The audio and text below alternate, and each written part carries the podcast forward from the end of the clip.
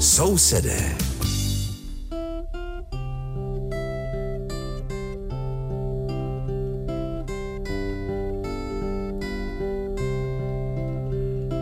Liebe Hörerinnen und Hörer, Sie hören die Sendung Nachbarn, die den Deutschen in Tschechien gewidmet ist. Aus dem Rundfunkstudio in Karlsbad begrüßt Sie der Maler Richard und aus dem Studio in Aussig an der Elbe Veronika Kindlova.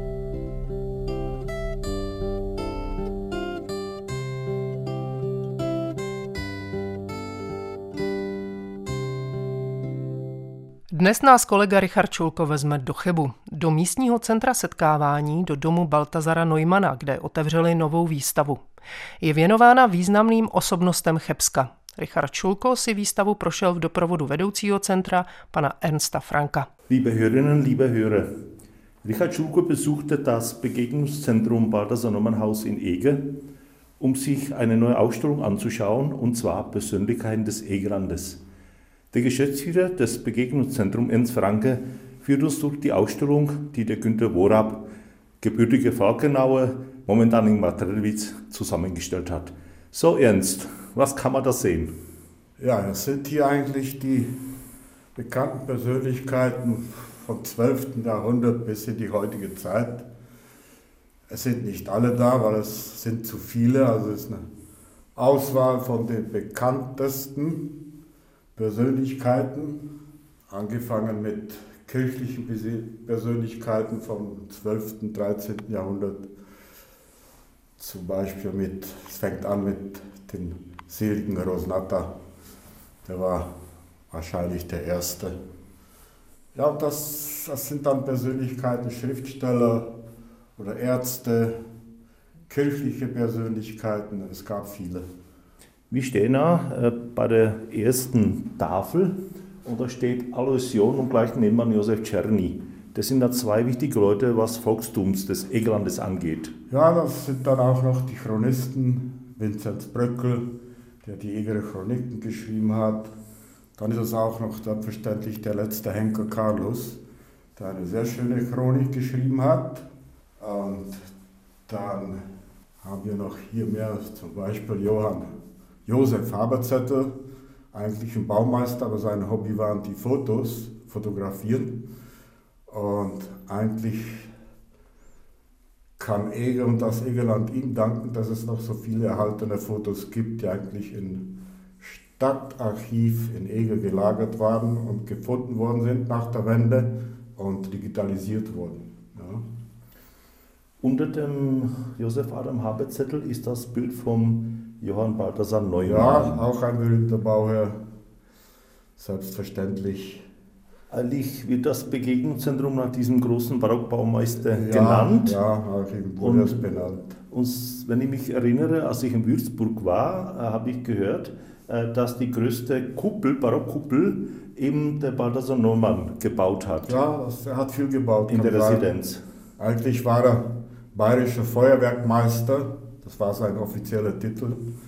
Also drüben in Bayern war er, also er war eigentlich beim Militär angestellt aber hat selbstverständlich auch Kirchen gebaut und für die Städte gebaut. Und Viel bekannter Name ist Heinrich von Mattoni, genau. Mineralwasser.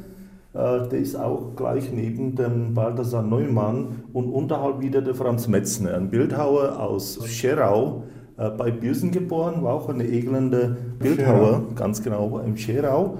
Und äh, der hat das bekannteste Völkerschlachtdenkmal bei Leipzig genau. mitgemacht. Ja steht alles dran bei der Beschreibung, bei den Bildern, ja, was die ja. alles geschafft haben. Machen wir einen Schritt weiter. Karl Prokop Breitenberger, wie war das? Das war ein Remonstratense. Eigentlich. Äh, war das der Gründer von Marienbad? Ja, auch. Es waren mehrere. Ja. Ja, ja, ja. ist noch, ja, es ist dieser, Johann Josef Mehr. Ja, Arzt. Auch einer der Gründer von Marienbad. Ja. Ja. Es haben sich da mehrere Leute daran beteiligt. So, was gehen wir mal weiter? Der Adler. Genau. Kurarzt. Auch ein wichtiger Eigentlich ist er der Begründer des Badeortes. Ja. Direkt Gründer. Der Adler, ja. Bekannt ist auch Johann Josef Loschmidt aus Butcher. Ja. Eigentlich ein Mathematiker, Physiker und so weiter. Weltbekannt durch seine Loschmidtische Zahl heißt das. Ja, ja. So, gleich nebenan haben wir auch ganz eine wichtige Persönlichkeit, was Glas angeht, der Ludwig Moser. Genau. Dann der Fürst Metternich unter dem Moser. Ja, Fürst Metternich, sein Schloss in Königswart. Hat da eine große Sammlung gemacht in Königswart und eigentlich die ganze Sammlung hat Karl Huss, dieser letzte Henker, der war bei ihm dann angestellt, als er nicht mehr das Henkergeschäft machen konnte in Eger und hat ihm die ganzen Sammlungen katalogisiert und nummeriert. Und wenn Sie heute nach Königswart kommen, dann sind noch die alten Beschriftungen dabei. Und das hat eigentlich Carlos gemacht.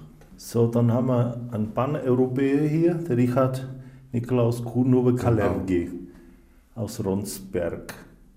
Ja, Otto Zellig, auch Volkstumpfleger, Albert Brosch. Die Brosch-Sammlung habe ich zweiteilig. Eine, ein, eigentlich ein Denkmal für ihn, äh, was die Volkslieder angeht. Da kann man sehen ja. in den zwei äh, Bänden, wie viel eigentlich egelnde Volkslieder haben. Don Schönecker, auch wieder ein Maler. Ja, der darf nicht fehlen. Zeichner, Aquarellist, Illustrator und so weiter. Also aus Holzschneider auch. So, da haben wir eine neuere Persönlichkeit, der Sef Heil. Das war der Mitbegründer oder Gründer vom Bund der Deutschen Landschaft Egerland. Genau. Den habe ich selber sehr gut noch persönlich gekannt. Ja, das ist einfach eine gute Seele der vertriebenen Egerländer. Das war der Bundesfürsteher der vertriebenen Egerländer nach der Wende. Dann haben wir noch hier Heribert Sturm. Eigentlich war er ein geboren in Chodau, war Stadtarchivar in Eger und Museumsleiter in Eger. Mhm. Und Archivdirektor Amberg dann. Ja. ja, ja. Dann haben wir noch Anton Frei, geboren in Haslau, vielleicht nicht viel bekannt, aber er hat den Turnerverein in Wien gegründet. Genau. Das Denkmal steht noch in Haslau. Steht noch, ja, das Denkmal? Ja, das steht noch. Ist erhalten geblieben, weil es war total verwachsen. Nach der Wende hat dann die, äh, der Ort oder der Bürgermeister veranlasst, dass das alles abgeholzt wurde und hergestellt wurde, wie es war, ein bisschen renoviert, das Denkmal. Also heute sieht es ganz schön aus. So, machen wir jetzt einen Schritt weiter. Einmal mein beliebtester Maler, Gustav Zindel. Genau. Mit einigen Beispielen seiner Arbeiten aus dem Erzgebirge stammend. Und ja. Willi Russ, selbstverständlich. Ja. Der Egerer Kachelofen. Ja. Ja, das ist ja 100 Meter von hier ist das, das Egerer, Egerer Museum. Da kann man den wunderschön renovierten Kachelofen von Virus sehen. Ja. Da kann man wirklich bewundern. So, auch wieder ein, ein jüngerer Egerländer, auch schon tot. Und der König der Egerländer Blasmusik, Ernst Mosch. Der ist geboren in Zwoudau, in genau. Zwattava, ja. Zwoudau. Und dann der unvergessliche Anton Günther aus dem Erzgebirge. Aus Gottesgrab, aus, aus sein Grab ja. noch ist. Und zu den Musikern gehört auch die Mimi Heron. Zu der Musik gehört auch Wendelin Kopetzky. Ja. Es war eigentlich ein böhmischer Komponist, Kapellmeister beim Militär. Ja. Und er hat eigentlich den Egerländer Marsch geschrieben. Viele Leute kennen ihn, Egerländer Halsengzahn. Noch der Rudolf Scherkin, auch nicht so bekannt. Ja, nicht so viel bekannt, aber wie man so sagt, er war ein tschechisch-österreichischer, amerikanischer Pianist. Also er war jüdischer Herkunft und hat dann später viel in den Vereinigten Staaten, also Konzerte veranstaltet und hat auch selbst komponiert. So, Jens, danke für die schnelle Führung. Äh, weißt du, wie viele Persönlichkeiten hier abgebildet sind? Äh, 69. Man kann auch die Leute einladen. Bis wann dauert die Ausstellung? Bis Ende Juni vorausgesehen. Bis Ende Juni. Äh, alle Kontaktdaten sind auf der Homepage des Vereines ja, egelaender.cz. Ja. Lieber Enz, ich danke dir für die Führung durch die Ausstellung, wünsche viel Erfolg und alles Gute für deine Arbeit. Ja, danke. Jak uvedl vedoucí domu Baltazara Neumana v Chebu, pan Ernst Franke, na výstavě osobností Chebska, nebo chcete-li Egerlandu, jsou představeny osobnosti od 12. století do dnešních časů.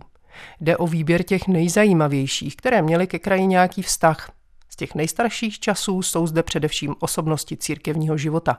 Nechybí mezi nimi patron plzeňské diecéze blahoslavený Hroznata.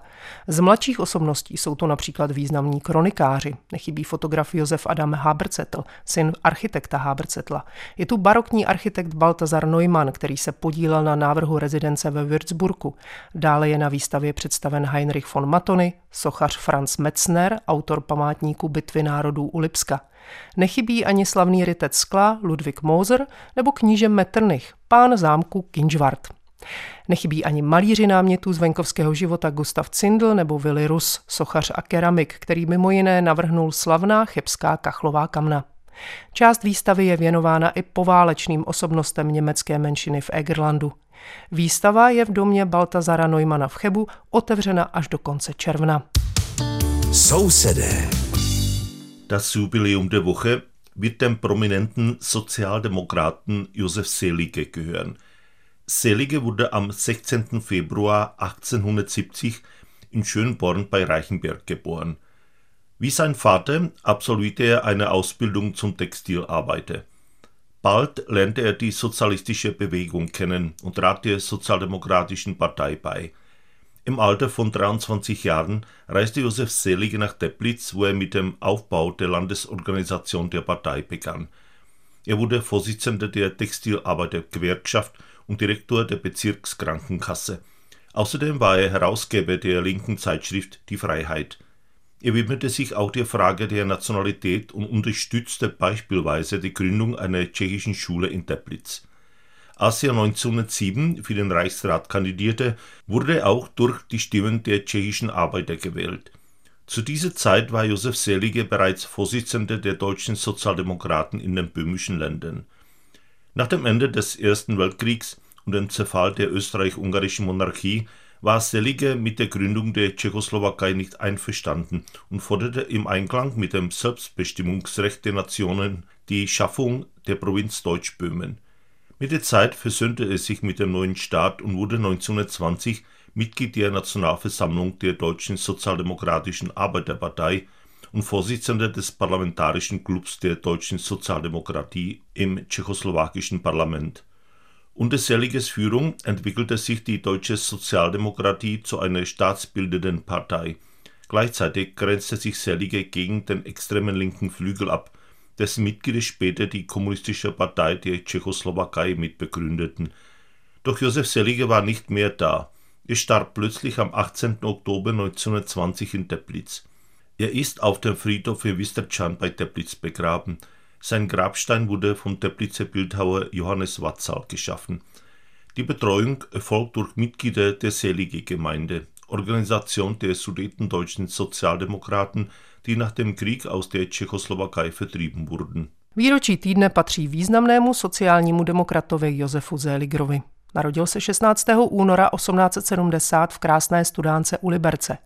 Stejně jako jeho otec, i on se vyučil textilním dělníkem. Záhy se seznámil se socialistickým hnutím a vstoupil do sociálně demokratické strany. Ve 23 letech Josef Zeliger odešel do Teplic, kde začal budovat krajskou organizaci sociálně demokratické strany.